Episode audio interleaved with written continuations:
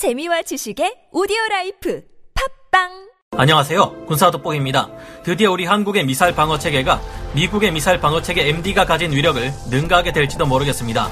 구축하는데 천문학적이라는 말로도 모자랄 비용이 소모되고 수십 년의 세월과 수많은 연구 과정 및 실험 과정이 따랐던 미국의 MD로도 실현시키지 못하고 있던 것을 한국이 실현시킬 수 있게 될 가능성이 크기에 주목하지 않을 수 없는데요. 최강의 탄도탄 요격 미사일로 불리는 SM-3 블록 2A조차 수십 개로 나뉘어지는 다탄두 방식의 탄도 미사일을 요격하기에는 너무 부담스럽다는 단점이 있습니다. 하지만 현재 한국이 미국과의 공동 개발을 진행하려는 이것이 실현된다면 전 세계 그 어떤 미사일 요격 체계도 가지지 못한 월등한 방어 능력을 우리 대한민국이 가지게 됩니다.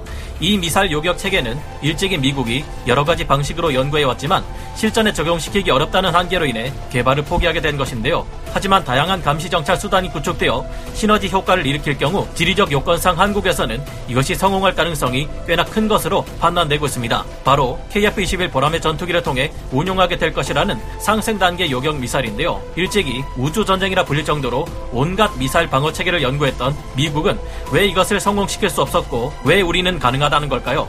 우리 군이 이것을 개발할 수는 있어도 실전에서 제 임무를 확실히 수행하기 위해서는 미국과 이스라엘조차 극복하기 쉽지 않았던 여러 가지 문제를 극복해야 한다는데 우리 군은 과연 세계 최초로 상승 단계 요격 미사일로 북한과 중국의 야욕을 꺾을 수 있을까요? 지금부터 알아보겠습니다. 전문가는 아니지만 해당 분야의 정보를 조사 정리했습니다. 본의 아니게 틀린 부분이 있을 수 있다는 점 양해해 주시면 감사하겠습니다. 전조국 미국조차 상승 단계 요격 미사일을 개발할 수 없었던 이유.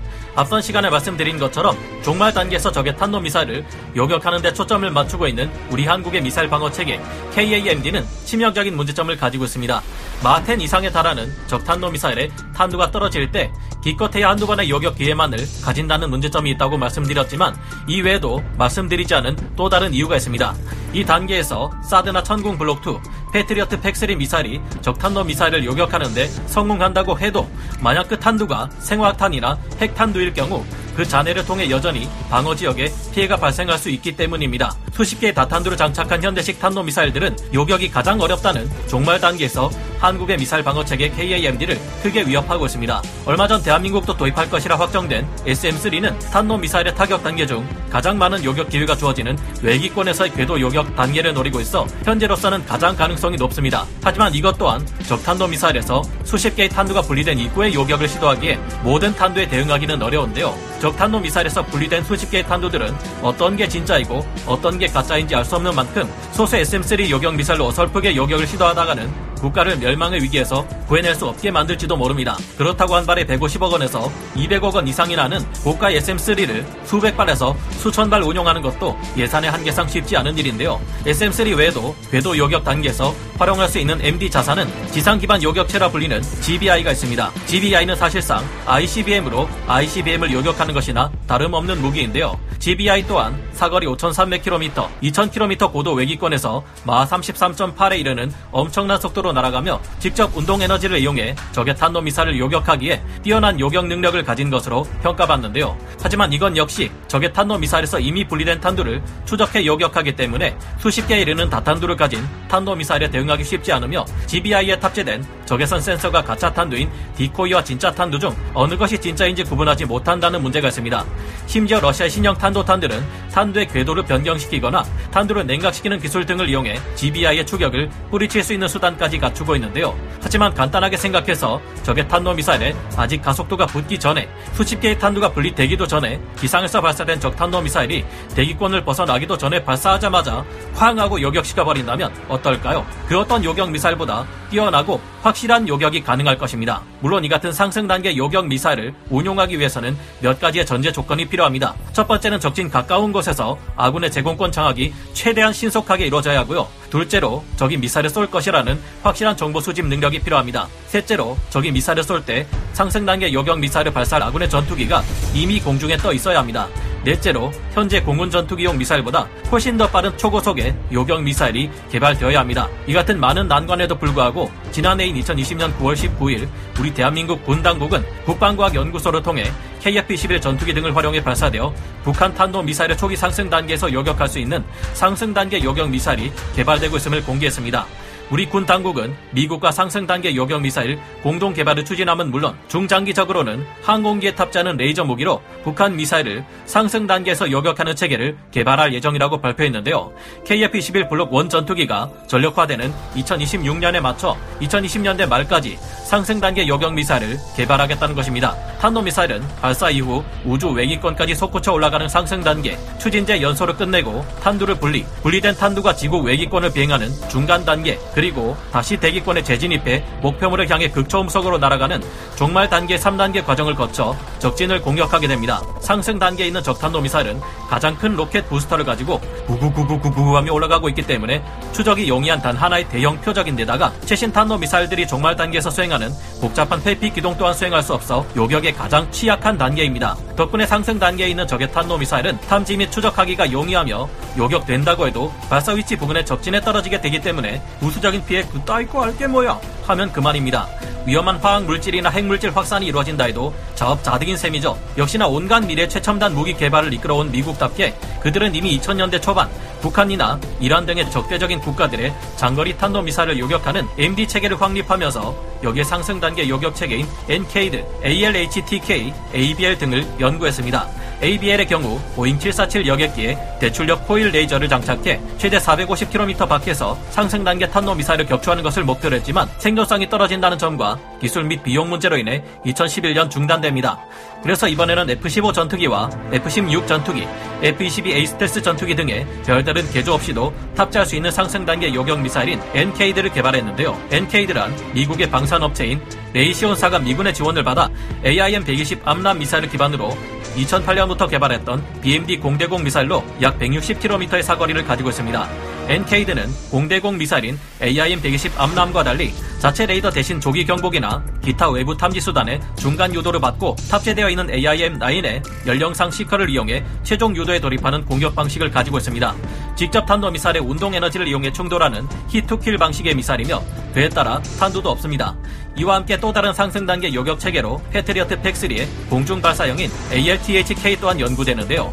ALTHK는 사거리가 약 400km에 달하고 미사일 체적이 커서 파괴력도 훨씬 강력합니다. 가격이 NKD의 5배라는 점이 흠이고 다양한 기체에서의 시험 발사가 불가능하다는 단점이 있기는 한데요. NKD와 ALTHK 모두 상승 단계 적탄도 미사를 요격하는 것 자체에는 큰 문제가 없었습니다.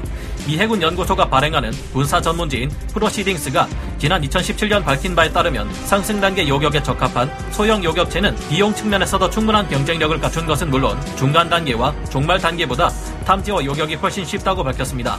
하지만 상승 단계 요격을 실행하는 데 있어 가장 큰 걸림돌은 이 상승 단계가 너무나 짧은 시간 안에 끝나버린다는 것입니다.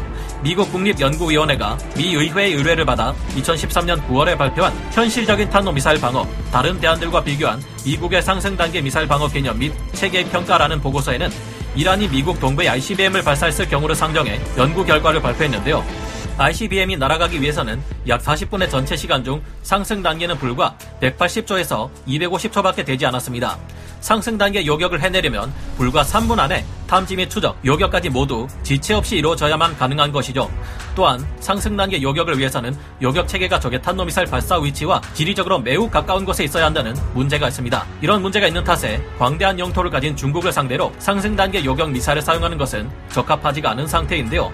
사거리가 400km 이르는 ALH-TK를 발사한다 해도 전투기를 통해 발사되는 상승 단계 요격 미사일의 특성상 최소 적의 탄도 미사일 발사 지점과 400km 가까이 근접해 있어야 합니다. 아무리 미국이 중국 가까이에서 전투기를 띄워 상승 단계 요격을 실시하려 해도 중국 입장에서는 그저 ICBM 발사대를 내륙 깊숙한 곳으로 옮기기만 하면 상승 단계 요격을 무용지물로 만들어 버릴 수 있습니다. 중국을 상대로는 미국 또한 단시간에 제공권 장악을 보장하기 어렵다는 문제도 있었죠. 현재 미국의 가장 큰 위협이 북한보다는 중국으로 옮겨가게 되었기 때문일까요? 한창 연구되던 NKD와 ALH-TK에는 예산이 주어지지 않았고 관련된 연구는 도중 중단되어 버린 상태로 추정됩니다. 장거리 탐지가 가능한 적외선 감지 장치를 탑재한 중대형 무인기를 북한 외곽 560km 지점 약 17km 상공에 띄워 24시간 북한 지역을 감시하고 탄두 중량 225kg의 요격 미사일을 이용해 상승 단계 북한 탄도 미사일을 요격한다는 ERWN 계획도 있었지만 2019년 6월에 모두 취소되어 버렸는데요. 이 외에 2025년까지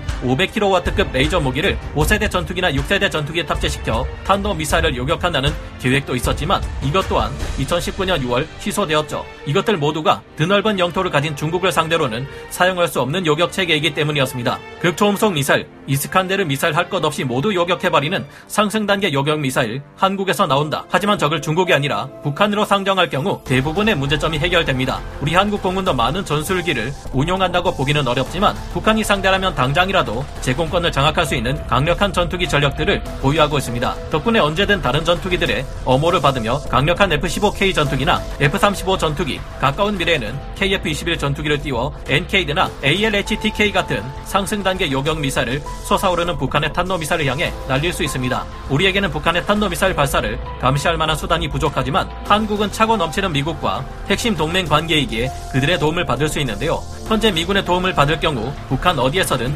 탄도미사일이 발사되면 불과 7초 만에 이를 탐지할 수 있는 것으로 알려져 있습니다. 평양으로부터 대구의 공군기지까지 거리가 불과 약 430km 정도에 불과하다는 것을 생각해보면 북한 어디에서 탄도미사일을 쏜다고 한들 마 1 이상의 초음속으로 날아가는 우리 공군의 전투기를 띄워 ALH-TK 같은 상승 단계 요격 미사일을 쏠 경우 아직 대기권을 벗어나지 못한 북한의 탄도 미사일을 충분히 요격할 수 있을 겁니다.